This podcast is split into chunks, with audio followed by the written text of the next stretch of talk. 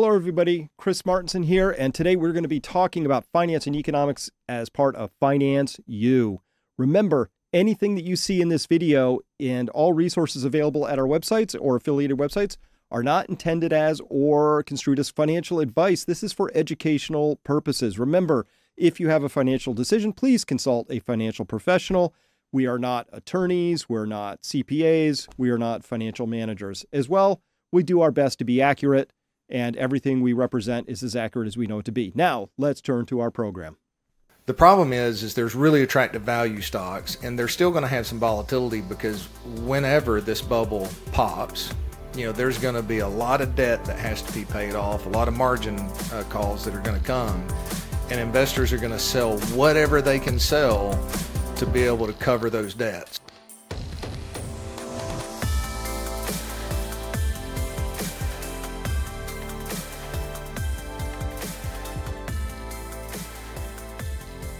Hello, everyone. Welcome to this episode of Finance University. So glad to be back here with all you curious minded people. And we're here with Paul Kiker of Kiker Wealth Management. Hey, Paul. Good to be hey. back here with you again today. Hi, Chris. Good to be back as well. So, where do we go? Uh, lots of things happening. Um, you know, I you know I, have been uh, there's a couple of things that have been on my mind of late. So there's sort of macro things and there's sort of observations. So Paul, somebody that I um, I know this is not a time a lot of people say you should be cautious because look at stocks exploding, look at digital currencies. There's all these things exploding upwards, but um, a good good friend of mine who trained me said bubbles never end until you have what he called the final blow off top, right? Mm-hmm. And uh, maybe this is it, or maybe the final blow off top is way out there in the future, but um, let me just tell you that like like this is the one thing that that catches me more than anything else uh, is this. Um, so this is the German market here, the DAX, right? You can see these big candles spiking up here, but honestly, they would look a lot like the big candles that you would see um, spiking up. And by the way, these are just the ads that they give me. This isn't this isn't subliminal anything on my part. Nothing I can do about it. Here, maybe I can close that. There we go. So these, you got these three big, you know, this green candles here. This is that huge. Who knows what happened? What scared them, and they created uh, all that easy liquidity, as you and I have talked about, that expressed itself through November like a freight train. But here we are again. And so the reason this is uh, interesting to me is that Germany's in recession. Mm-hmm. Their banking system is undergoing cataclysms right now because of its exposure to commercial real estate. Doesn't look good. But more to the point, their most productive producing industries. These are energy intensive industries, glass, cement, steel, you know, aluminum. Great Depression level minus 23% year over year decline in output. I mean, this is like, what is even happening, right? Against that backdrop, uh, higher highs and um, record highs, you know. It's just... euphoric. right? Yes. And, I just raise that because you know it's just like maybe maybe people can get a little distance from that. We're too invested in our sense of where the U.S. markets are, and we have belief structures around it, or it makes sense, or something. But Germany, yeah. I'm having a hard time with that one. Yeah, and again, Germany's one that just as it's not on our radar. I'm not following every little detail that takes place there, but but I do know that by all accounts that they're in a recession. Their industry's been gutted, but yet their markets are just just rip roaring higher you know, the question is, you know, I always ask myself, why? What are, what are investors thinking? Is it is it just this pure euphoria? Is like they're expecting the that the central banks are going to slam rates to zero again? They're going to print money and bail mm-hmm. them out. But but there's a a real disconnect there, and you know maybe everybody's hoping that the rest of maybe those investors that are speculating in Germany are hoping the rest of the world's going to pull them out, right? And that this is the bottom, and they're trying to front run it.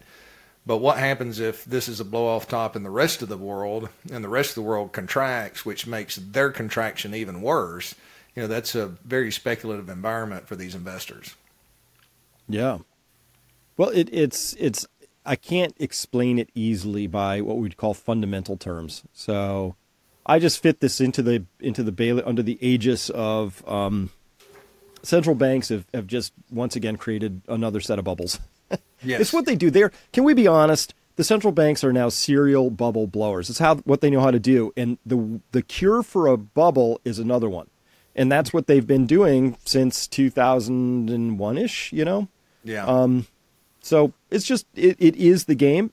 now you got to play the game as it is, right? So I'm not not here suggesting anything other than this is odd, and when we track it this way, um, and you know uh, the backdrop of this, socially speaking, is that um, since 92.5% of all stocks are held in the U.S. in the top 10%, the top decile of households, this is really actually a social engineering experiment too, which is, hey, what results when you make and reward one class of people um, preferentially?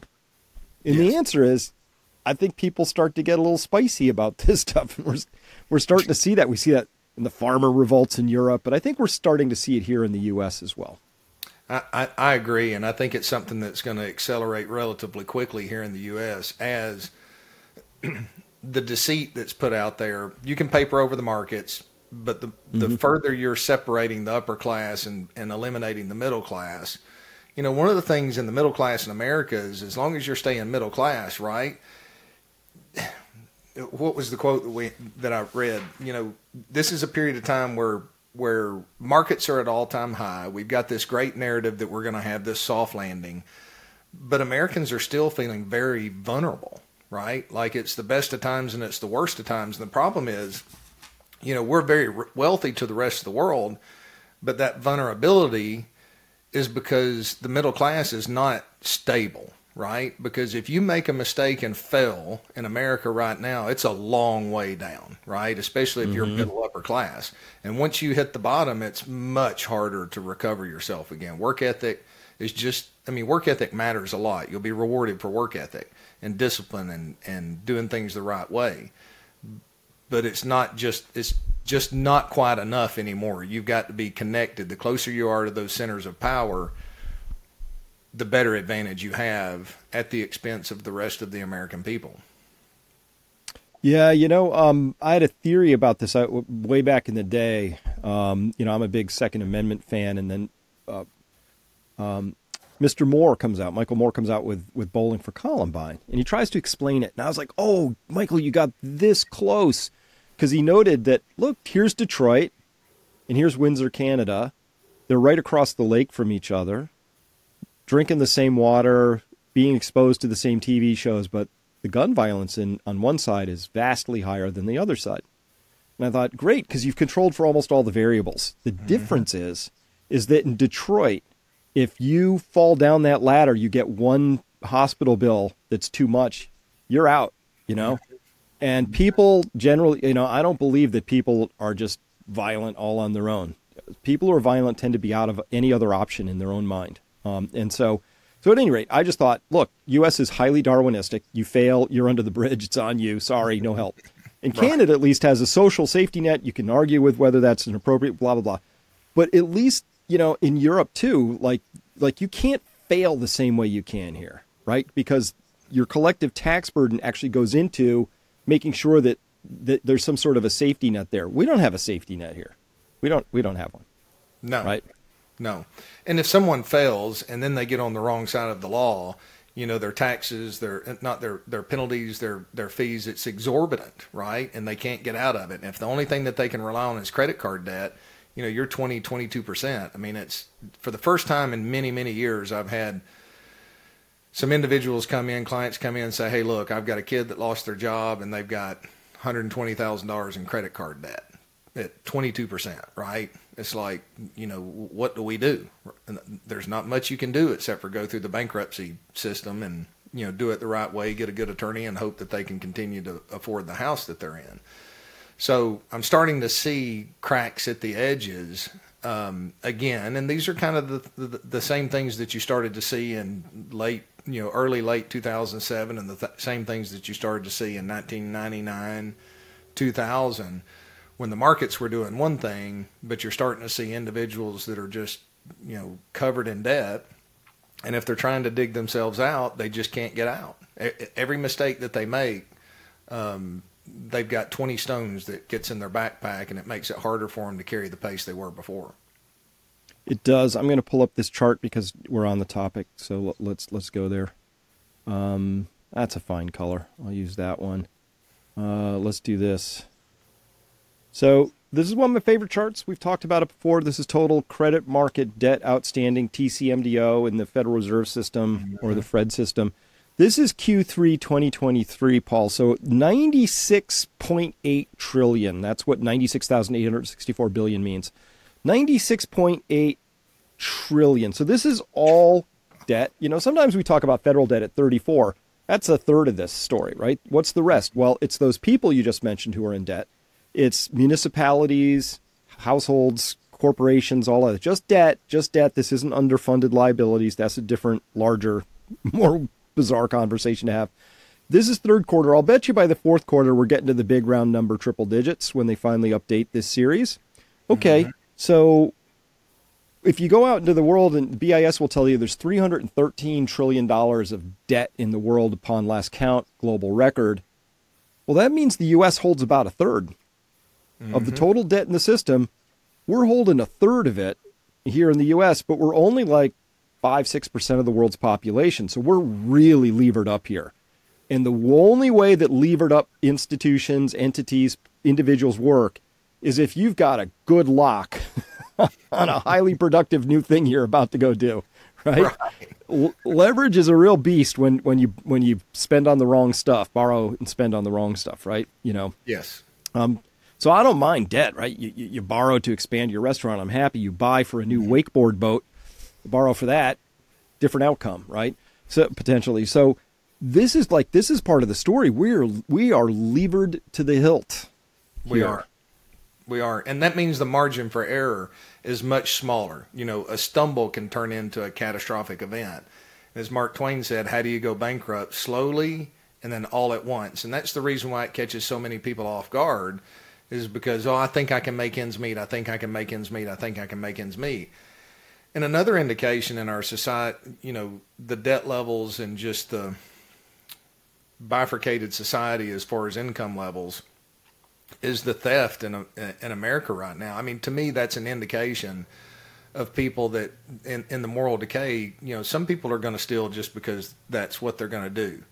I don't think that's the large majority of people. Other people are doing it because they either feel entitled to it because that's what they've been taught, or because they're desperate to try to make ends meet because they get on social media, they get on television, they hear the president's administration come out and talk about how wonderful everything is. Well, I'm not participating, so now I've got to, you know, be a part of that.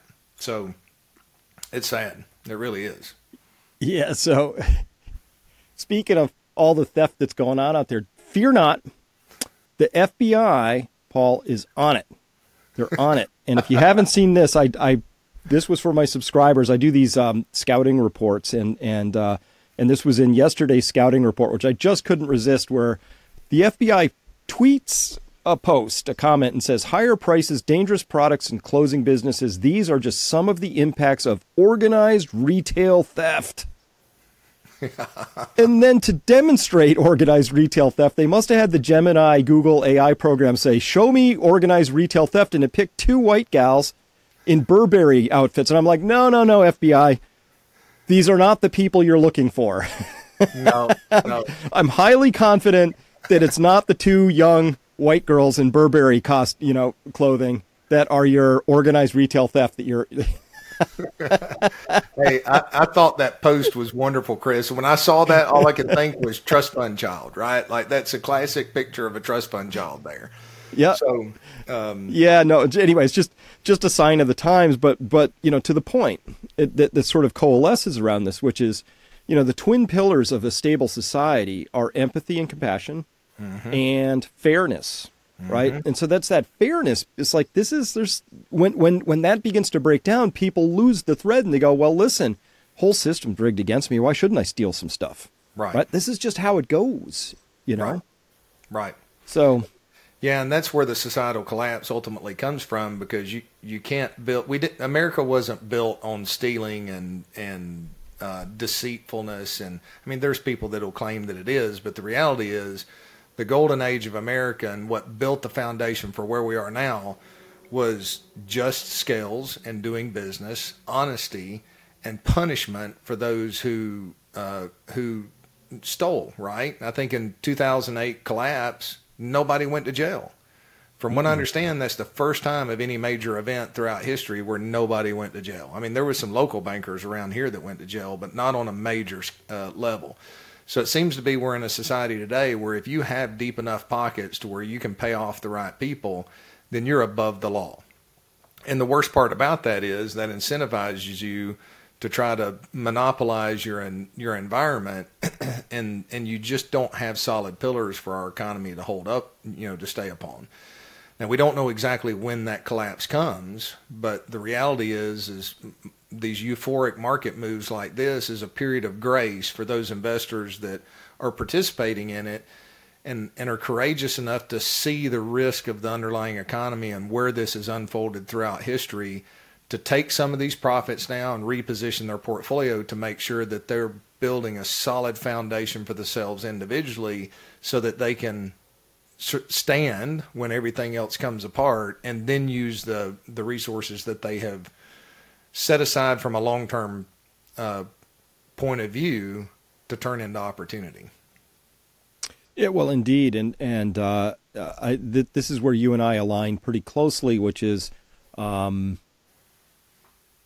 you've got a farm yes I've I got do. a farm and and I'm a big believer in in um, uh, sort of the parables, right? Like the ant and the mm-hmm. grasshopper. Like I like I like storing food. It's a it's a fun little hobby. I do it. I like growing food.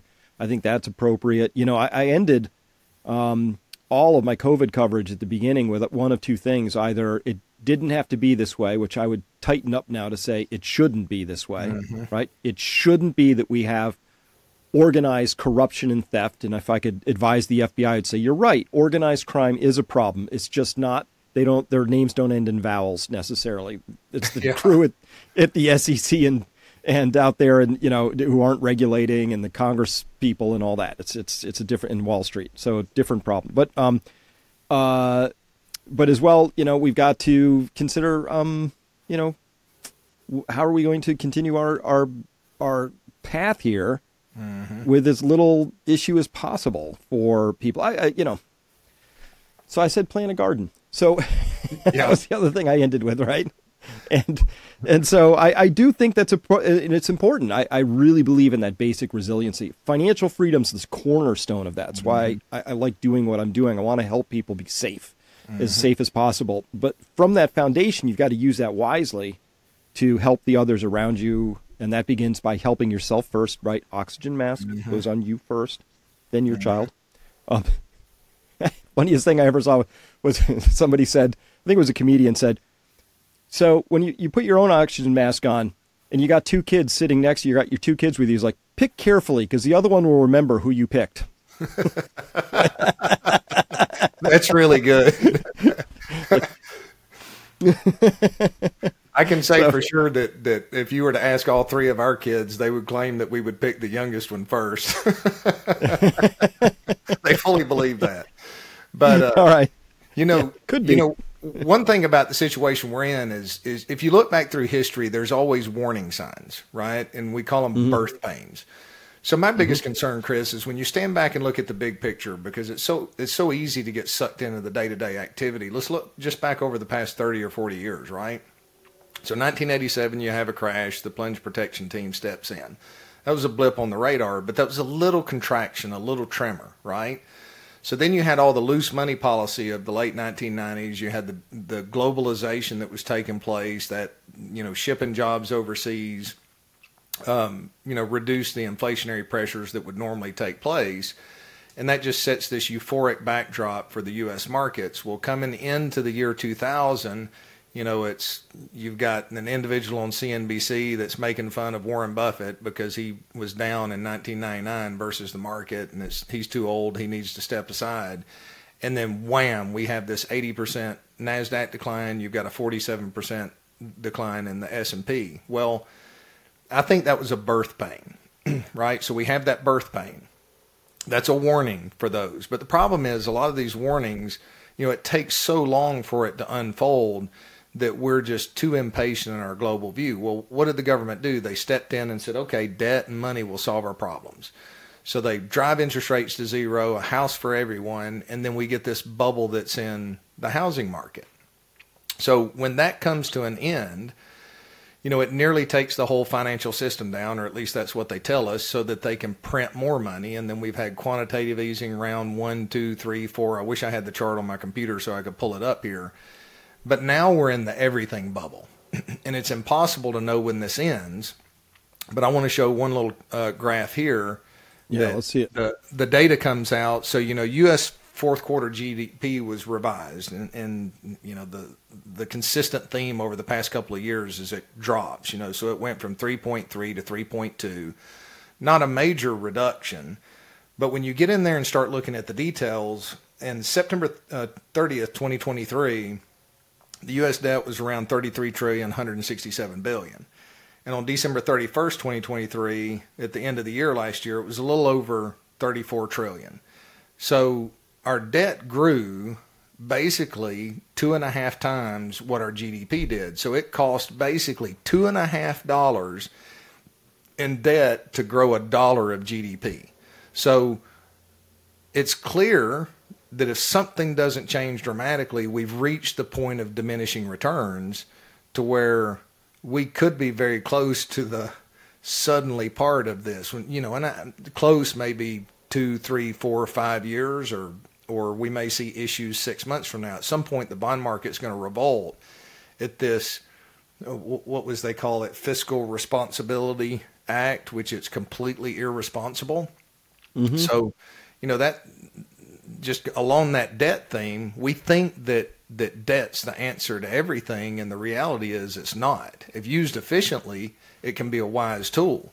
But if you go into debt to buy a bunch of depreciating assets or short term you know, go go spend borrow five hundred thousand dollars to take five hundred thousand dollars in vacations. You're going to have a lot of memories, but you're not going to have much left over after those vacations are finished because you don't have any income to to cover the the uh, payback of that debt. This has been a we, we've been on that slippery slope of more debt doing less and less for, for quite a while. Um, mm-hmm. and, and that would be apparent. You know, I showed the I showed the TCMDO, the total credit market debt outstanding. It's going like this, you know. Mm-hmm. But GDP, if you put it on the same chart, it's going like this, you know. So they're just growing apart from each other. That just that's a, a visual representation of more and more to get less and less, you know, per unit out of the whole thing. Eventually, that breaks at some point. We all know that. Mm-hmm. We, we all know that. And so the question is, you know, how do you get positioned for that? How's it going to break? When when is unknowable. Mm-hmm. But I think it's responsible, the most responsible thing you can do because you can't know when and you can't really even assess the risk properly because who knows? It's uh, rules get rewritten all the time.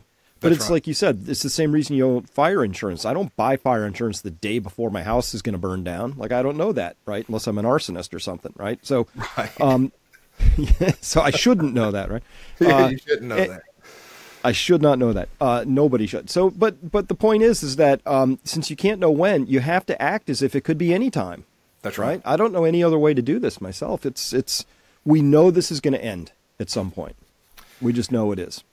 We do know it's going to end, and, and that kind of reminds me. You know, we're in the midst of the market euphoria here, and Goldman Sachs um, has got a flow fund flow guru, Scott Rubner, and he, he had a, a report that was released here, here recently, and he stated that equities have entered a period of quote entered a period of euphoria, which which we can basically see that. You look at all the calls on the Bitcoin uh, space, uh, the Magnificent Six now. Tesla's struggling a little bit, so you would consider them the Magnificent Magnificent Six, but still they're they're garnering the large majority of the uh, money that's coming into the market, and it is euphoria. And of course, he adds in his note that quote It's proved impossible to call the top, and analysts are upgrading their year-end price targets by the day, given the Goldilocks and soft landing narrative in the market. You know, so you know, my thought is is you know, his argument is we could be entering a blow off phase, or maybe we're already there. You know, somebody's going to get lucky. There's people out there. There's an individual that I don't that I get frustrated with over the years because every year they're calling the market top, and if the market doesn't top, they close that company down, start another one, and start a whole bunch of other newsletters. So somebody's mm-hmm. going to get lucky in picking that top. But frankly, there just isn't a catalyst at this time right now for a potential sell off. And the markets are just, the market participants are just unwilling to pay for hedges. So that reminds me of, of a quote by J. uh, Paul Getty, and he stated, "Buy when everyone else is selling, and hold until everyone else is buying." You know, and he he goes on to say that's not just a catchy slogan; it's the very essence of successful investing. So, you know, depending upon your circumstances, if you have a plan, and most people don't have a plan, most people don't know exactly how much of a return that they need or what allocation that they need to be successful over the long term you know, mm-hmm. a lot of times they'll just get concerned and they go all in CDs, right?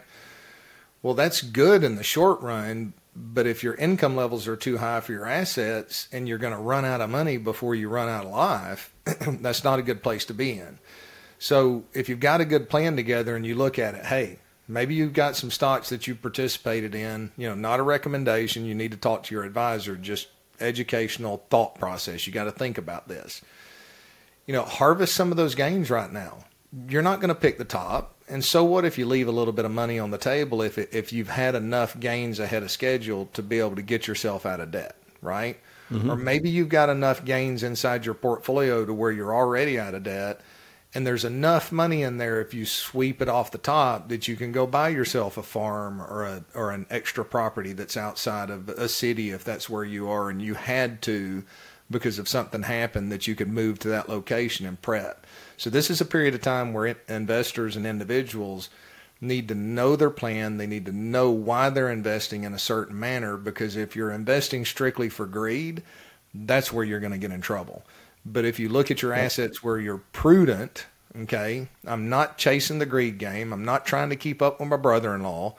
You know, I had I had a, a client make a comment to me the other day. He says like, man, this is an easy environment. I know uh, three of the biggest idiots that I've ever met in my life, and they're making money hand over fist. He said, last time I saw that was 2007. So, not mm-hmm. saying people making money hand over fist or that, but we all know that type of person, right? It's like they're gambling and they don't know that they're gambling.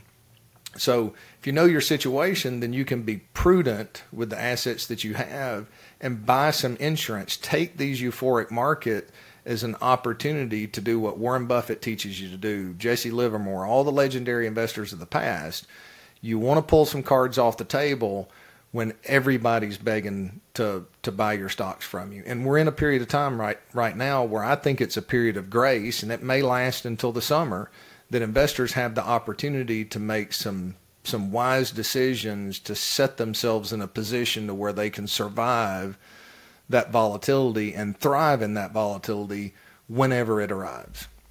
Yeah, I heard um, Warren Buffett talk uh, recently, at, and um, or I read something he, he said. I didn't hear him talk, but he said uh, he said that oh well, uh, reviewing things. He said Coca Cola and Amex, two of his best holdings. He loves them because they've just got this market share and they are what they are. And he said that long time ago, he's already gotten hundred percent of his investment money back in dividends mm-hmm. from these companies. Like, and that's what investing is. So that's why, you know, people are like, oh, you know, you just don't get it, Chris. AI is going to change the world. I'm like, yeah, but if you're paying 40 times sales for a company, mm-hmm. you're going to get hosed. I am sorry. There's just no possible way that you can put even together the most bullish spreadsheet ever of like how they take over the universe, um, you know, without that sort of backfiring on you. So now you're not investing, you're speculating. You're speculating on the idea that you're going to be able to sell it to somebody else for a higher price than you bought it for.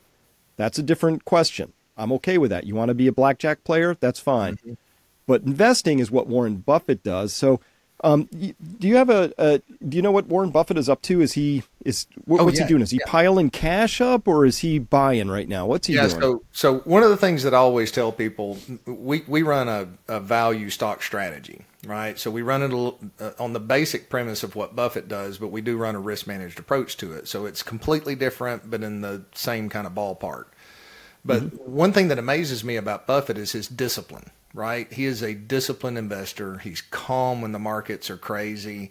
He, whether they're crazy to the downside, he's calmly buying, and when they're crazy to the upside, he's calmly selling.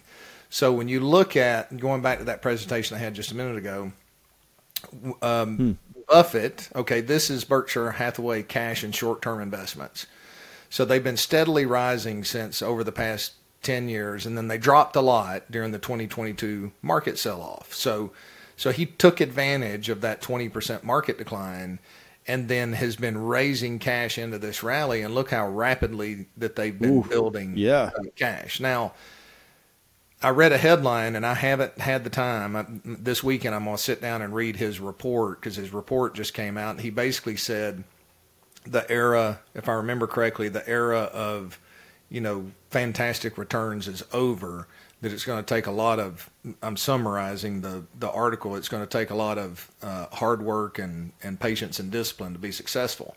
So when you look at this, you've got the most respected and successful investor uh, honestly, now I think uh, Nancy Pelosi's portfolio has beat Buffett now, but that's a completely different situation. I would uh, argue. Um, the the sorry, I, I couldn't help it, Chris, but um, but you know yeah. what he's doing right now is exactly what he quoted 14 years ago. And, and I can't remember the quote exactly, but he says, you know, to be successful in investing, you know, it's, it's quite boring you know, sell when everybody else is buying because if you fire all of your bullets, I'm adding that because he says if you fire all your bullets, you have nothing to buy with when the market goes down. So when you look at this, he is disciplined and practicing what he's preaching. So here we have the most successful investor in our lifetime that's still actively investing in the market. And what's he doing into this euphoric rally? He's raising cash and he's building his ammunition. He's building his uh, cash available so that whenever things come apart, he's going to do what he did in 2001, 2002, 2003 and go put that to work and he's going to buy these companies that these speculators are puking or they're forced to puke and sell out. So when everybody throws out the baby with the bathwater, he's going to be there to rescue the baby and continue to build his um, reputation and his return returns. Will you pull that back up again? Because I see a lot in that chart. I would just want to talk this through really quickly.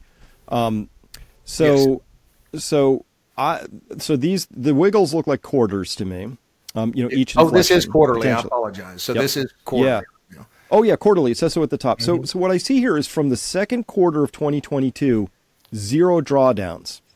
So so they've just been accumulating cash since the second half of 2022. So that's half of 22, all of 2023, and here into the first quarter of 2024, just like, nope, no, nothing to buy here right now.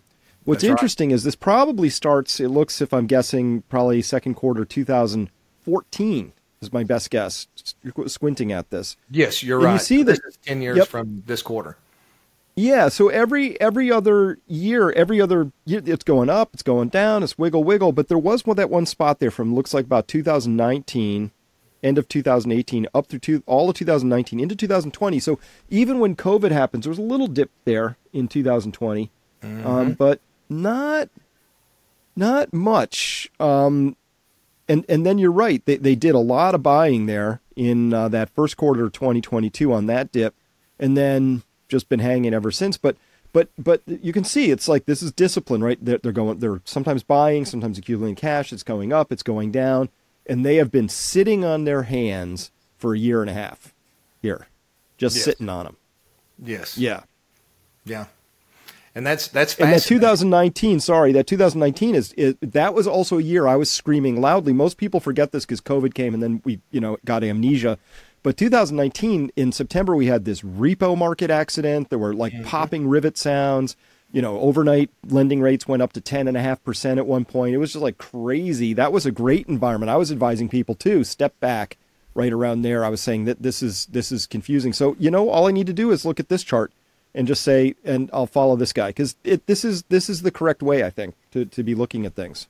It is. It makes sense to me. It is. It's patient.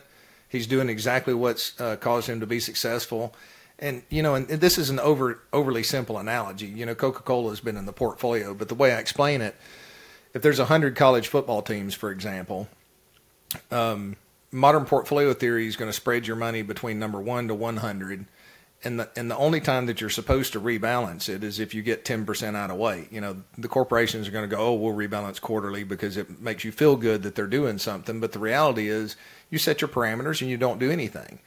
It doesn't matter uh, under that strategy, your traditional Wall Street modern portfolio theory strategy, if you know beyond the shadow of a doubt that the markets are going to go down 50% next year, or there's two nukes in the air headed towards, there's no sell mechanism. There's no lower the risk, right?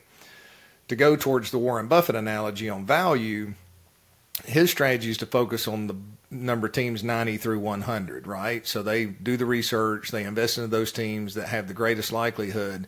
And then if they get up into the top 10, you know, oversimplified analogy, but just to give people an idea, that's where he's going to sell them. And all the studying that I've done over Buffett over the years and just looking, you know, if if those teams bought in number 90 through 100 get into the top 10 that's the trigger to sell and reinvest the funds back down there at the bottom because that's the euphoria right? When they get into the top 10 that's when everybody's wanting to buy them that's when you know somebody changes their college football team and starts cheering for whoever's in the you know top 10 so but coca-cola as an example theoretical example kind of stayed around number 50 so he's held it all over that period of time. They haven't been number one. They haven't been back down the bottom. But what's amazing about him is I fully believe, you know, this is just hypothetically speaking, not saying that's what he do, but fully believe he is so disciplined that if it hit a sell trigger, he would even walk away from Coca-Cola because because of the discipline process that he has. And uh, and that's what makes him so impressive and it's it's amazing the wisdom that he's shared with individuals. And you go look at that cash hoard that he's building in here. He's doing exactly what he said he's doing in the past but nobody's paying attention because they think he's boring right now right? Well he's not using ai so it's totally boring. Um, right well, and you go back yeah. even even AI reminds me like Amazon for example. I mean that was one of the euphoric stocks in the late 1990s and in the year 2000 investors just way overpaid. Now, I got to say as busy as our schedules are and how and like with my clothing sizes uh, at my uh, height, I have a hard time finding clothes and tr- clothes my correct size in a traditional retail store. So Amazon for me is something that I never used in 2000. I don't think I even used Amazon in 2009, 2010, but I do a lot of purchases on Amazon now just because it's so easy. So that mm-hmm. has changed for so many people the economic purchasing at retail as we know it. Well, there's no doubt that artificial intelligence is going to change over time. But if investor behavior throughout the past is any indication of our human weaknesses, right? This is a, a, a, a, problem with our psychology more so than it is our intelligence. We know more now than we ever have before, but still our emotions take control of us. Mm-hmm. And we get too optimistic. We start speculating. We'll watch our brother in law or somebody else that's making ridiculous amounts of money and you don't respect them very much. And then you just can't take it anymore and you jump in. And I think that, I don't know when, but I do believe that we're going to have a repeat again, that at some point in the next two to three years, investors are either going to learn the same mistake that those in the year 2000 learned, those that speculated on houses in 2007 are, uh, have learned. And if they don't, it's because nobody has any jobs left and artificial intelligence is doing everything. And that's a completely different problem because what's caused all the bubbles in the past is the same psychological weaknesses uh, that we have as humans and this is probably no different this time. We just have no clue when this euphoria is over. That's the most frustrating part, right? oh, yeah, yeah. Yeah, well, listen, um, you know, to help people feel better, uh, if you do get caught up in the in the hysteria and all that and lose all your money, you'll you'll when you get to heaven, you'll you'll find um, uh, Sir Isaac Newton will be there, and you can swap stories. Because do you know his story? He got into the South Sea bubble, which was this magnificent stock bubble back in the 1700s, right? And so he got in on that thing, and then he got out, right? And he made a killing. He made yeah. a killing. But then he's going to parties, and it's still roaring on, and people are talking about it. And some, I'm going to guess, some pretty girl came up to him and sort of gave him that wrinkly face. You're not in the South Sea stock, and he couldn't take it. So he dove back in and lost it all like 20,000 pounds he lost it back in the day. I think you could have bought Rhode Island for that amount of money or whatever. I mean, it was like huge. Yeah. yeah. So he, he, what, what did he say at the end of that? He said, I can calculate the motions of planets, but not the madness of men. Right? like, yes, yeah, that's right. It's hard. It's a really hard thing. Doesn't matter how smart you are. You can still get caught up. Well, know? and I, I think sometimes, uh, the more intelligence someone has, if they're relying on that specifically, it's easier to justify it, right? So he was one of the most intelligent human beings that we've seen throughout history and all the good that he gave us, but he was still subject to our normal, basic human psychological weaknesses. Mm-hmm. Yeah, it's hard.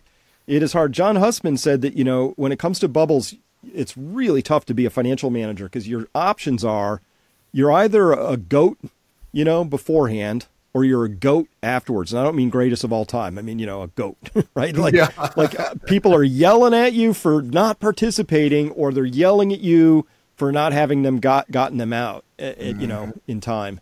And it's it's a really hard position to be in. You just got to sometimes you just got to stick with your guns and, and know what you know. Um, well, and, so. and, and, we're fortunate from that standpoint right now because we've adapted over the years to play the game by the rules that are forced upon us. Now, we're not 100 mm-hmm. percent allocated right now, but we used a lot of the market weakness last year to deploy some capital.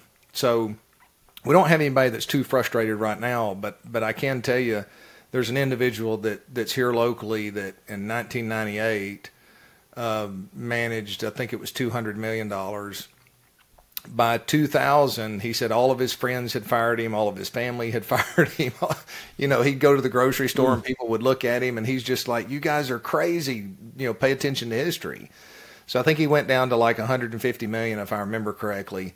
Well, by the time the 2003 crash occurred, right, those that had stayed with him, he had redeployed capital, sidestepped 2008, and retired with something like 1.2, 1.3 billion dollars. That you know, and you know, and he, he just laughed. He said, that's just the pain that you have to pay to be able to advise people correctly, right?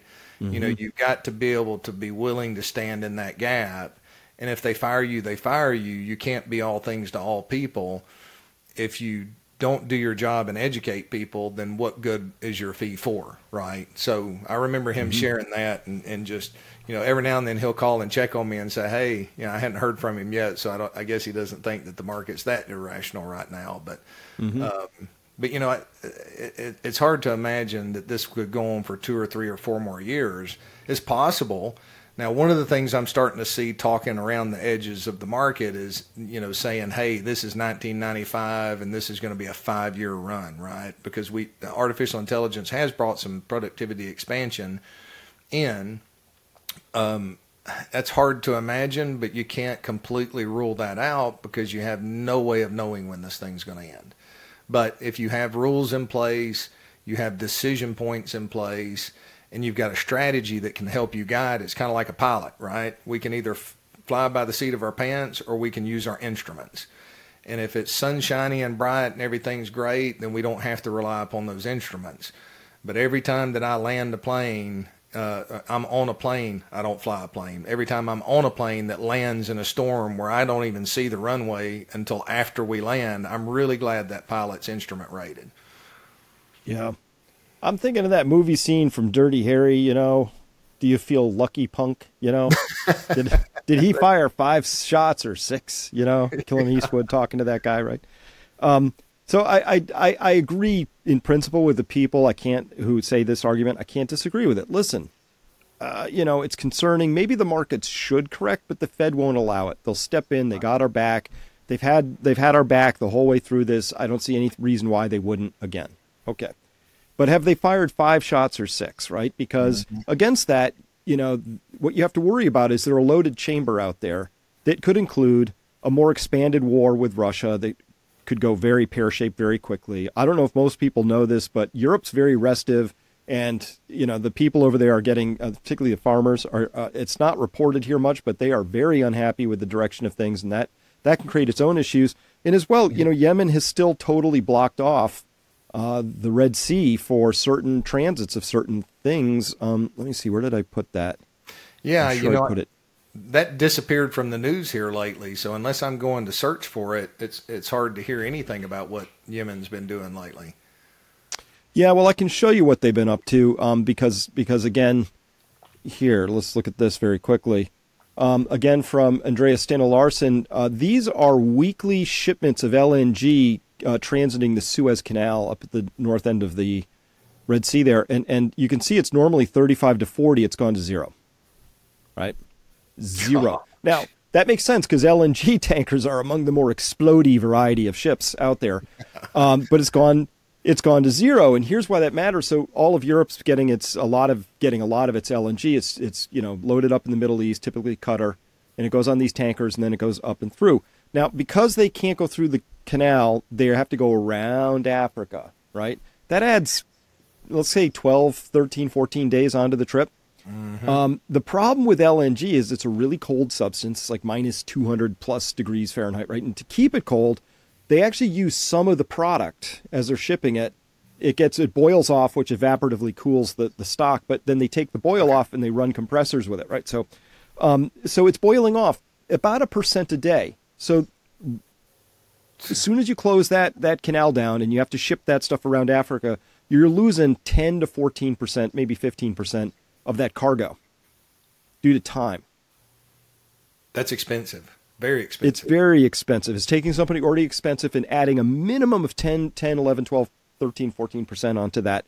And then that just becomes friction in the gears of Europe. And next thing you know, farmers are unhappy. That these things all connect like this, right? And so, so I'm just saying that yes, the Fed may try and bail us out again, but there's chance, particularly in the Middle East and around uh, Eastern Europe, that things could come and like I don't see that risk being factored into people's thinking in the no. prices into this euphoria yet. Um, well, I, I, think it's complacency. I mean, Chris, it's like you know, at first everybody thought that the Russian Ukraine war was going to spill over, and then all of a sudden war breaks out in, and and the Middle East. You know, between Israel and Gaza, and and then all of a sudden it just kind of that was yesterday's news. The, the markets have just completely. Matter of fact, they surged on the large majority, not not, not initially on the. Um, well, I can't remember exactly what they did now. I'm second guessing myself if they didn't move on uh, Russia actually entering Ukraine. But the reality is the markets have ignored all that. And, and if the Fed has that much power, you know, what I get concerned about is we learned during the lockdowns just how tightly our global just in time inventory is, right? And then Very all tight. of the supply chain disruptions and the shortages that we had during the periods of time, and that seems to have settled itself down now. But you've got that potential taking place right now with what Yemen's doing. But what if there were disruptions in several other areas of the global economy because of expanded wars? Now that's a wild card that the market's just refusing to consider right now. Yep. Yep. Um, this is pretty impressive too. Um, let me just show this really quick. Uh, this is from Sven Henrich Northman Trader on Twitter showing this is a, a chart of multiple expansion. And here, wow. if I don't, is my little, yeah, you can, yeah, it's showing up. Um, this is that mysterious thing in the through November starting 2023. But look at this multiple expansion. Isn't that astonishing? So this is. is. the price earnings multiple. It, it, bottomed out at just somewhere around 21 here, I would guess, ish. Mm-hmm right? And now it's all the way up. Um, what, what's the highest number up here? 26, 20, it's probably 27 ish. So, so five full points of multiple expansion, five points in a couple of months.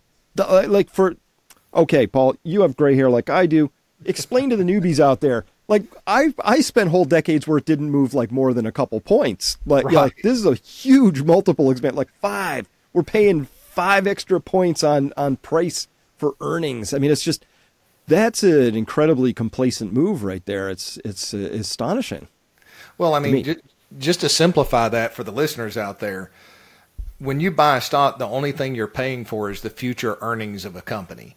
And that price to earnings ratio tells you how much you're paying for those future earnings. So all of a sudden, since November, it's worth paying five times more for the future earnings of those companies on what? just the fact that the Federal Reserve is going to, you know, potentially um, cut interest rates, which they haven't done yet. The artificial intelligence assumption is, you know, yeah, you could justify a little bit higher multiples if this artificial intelligence allows, you know, massive productivity expansion by these companies. But that's still speculative at this point, right? It's just still speculative. We know it's going to make a difference, but how big a difference is it going to make? and how good's it going to be if nobody has a job because you've got artificial intelligence doing anything? So that's a, a whole nother problem. Yeah. There's got to be a fine balance in there somewhere. So, um, so I'm looking at it now um, on a smaller screen. It's over 27. So okay. again, for people who aren't as familiar with it, like I like buying things that have a PE of five. Not yes. that it's just expanded by five, right? It's totally different thing. But what that means is that Today, on average, to buy the SPX, if you bought it as an index, you're you're saying I'm willing to wait 27.1 years just for the SPX to earn it back. I don't know what they're going to pay me in dividends. It's a fraction of that, but I'm paying for that future stream of earnings and some of it they'll pay back, some of it they'll put into R&D so they can expand and grow and that all makes sense. Mm-hmm. I get that.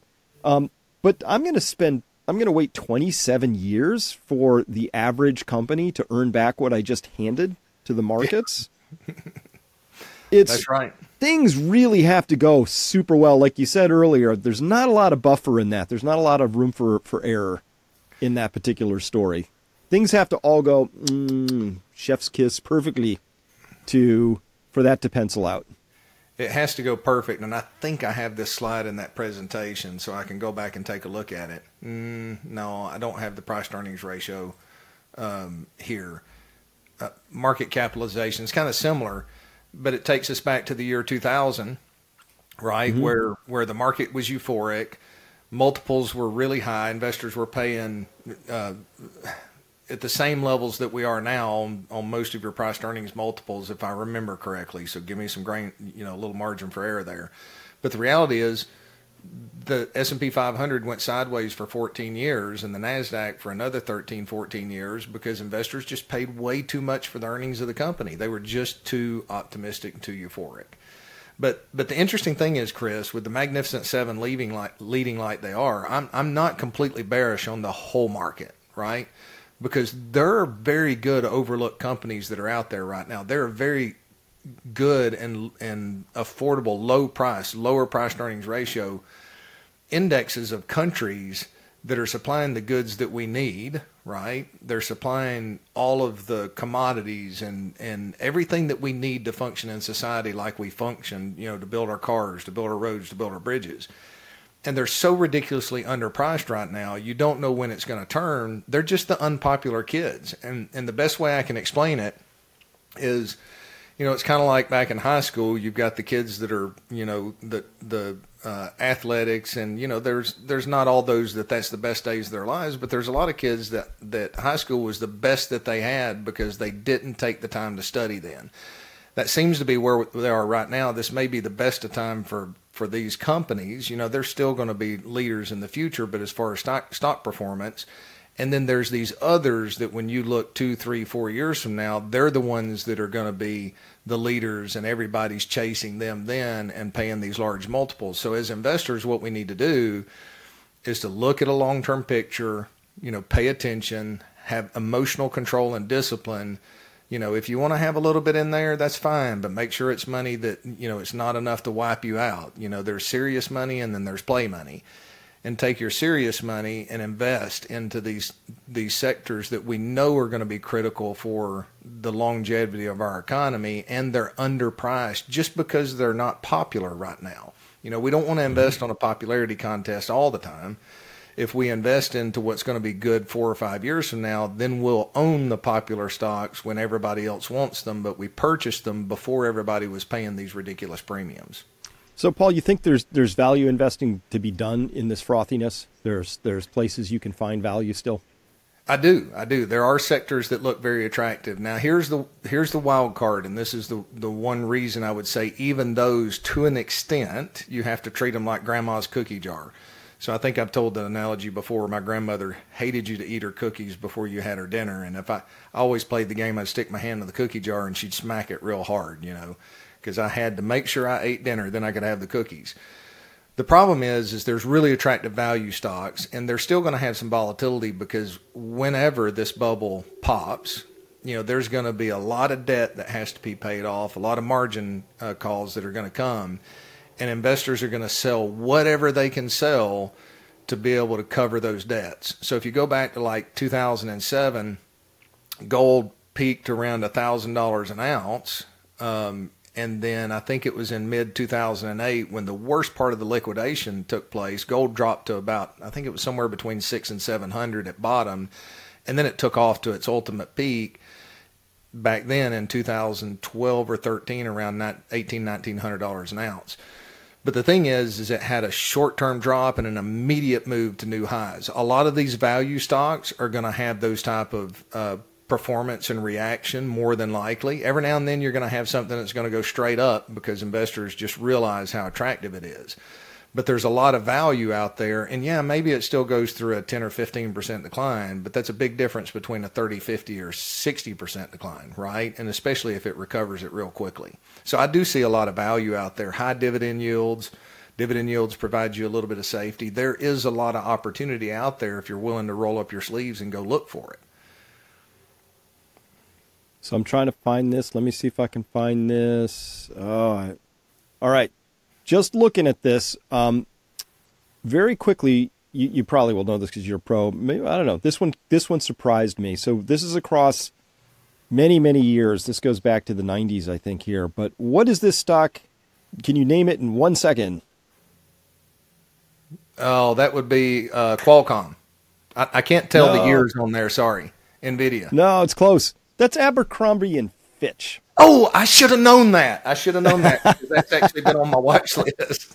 but why I is tried, Abercrombie and Fitch like, woo, rocket ride? I'm like, what? Don't they make somewhat boring clothing? I mean, I don't, you know, whatever. Uh, it just that one surprised me. I was not ready for that one. You know. so when I talk about frothiness, I'm like, clothing you know and it's gone nowhere for for decades you know up and down up and down up and down and then that at the end there, I don't know. Anyway, that's part of my thesis for why I'm like, that's odd. You know? All right, so I, I, got I got to tell you something here that'll that'll that is very humbling to me when it comes to Abercrombie and Fitch. So we filter down through, and we've got two stocks that are coming into our, our investment portfolio strategy, and one of them is Ab- Abercrombie and Fitch, and this was back in November December. So Dylan and I argued for a full day he's like, I like retail. And I'm like, I don't like retail right now. I don't like retail. And, you know, and they were literally together. And it was a coin toss, and Abercrombie and Fitch didn't win the coin toss. So uh, that was a painful one. But I'm, I was, so I have been watching that stock. I've been, every day I've been sitting looking at it going, my goodness, you know, what a move. so. Yeah had it had it not been a coin toss, we would have added it. But when all things being equal, there was a tie. I was like, I like this one better. He's like, I like this one better. I said, well, let's toss a coin. So all right. Um, sorry, guys. Um, bad coin toss. Yeah. bad coin toss. all right. Well, uh, I'm looking at my clock here. I see. I know you've got a, a meeting coming up. So um, thank you so much for your time here today. Anybody again who wants to have a consult with Paul and his amazing team at Kiker Wealth Management. Come to Peak Financial Investing, very simple form. Kicks out an email, you will be contacted. Um, and Paul just uh, been been hearing great great things so um, about people's experience with y'all. And so thank you thank for doing what you do. Thanks for your time today. It's it's our honor and it's always a pleasure. So look forward to next time, Chris. All right. Bye-bye. Bye.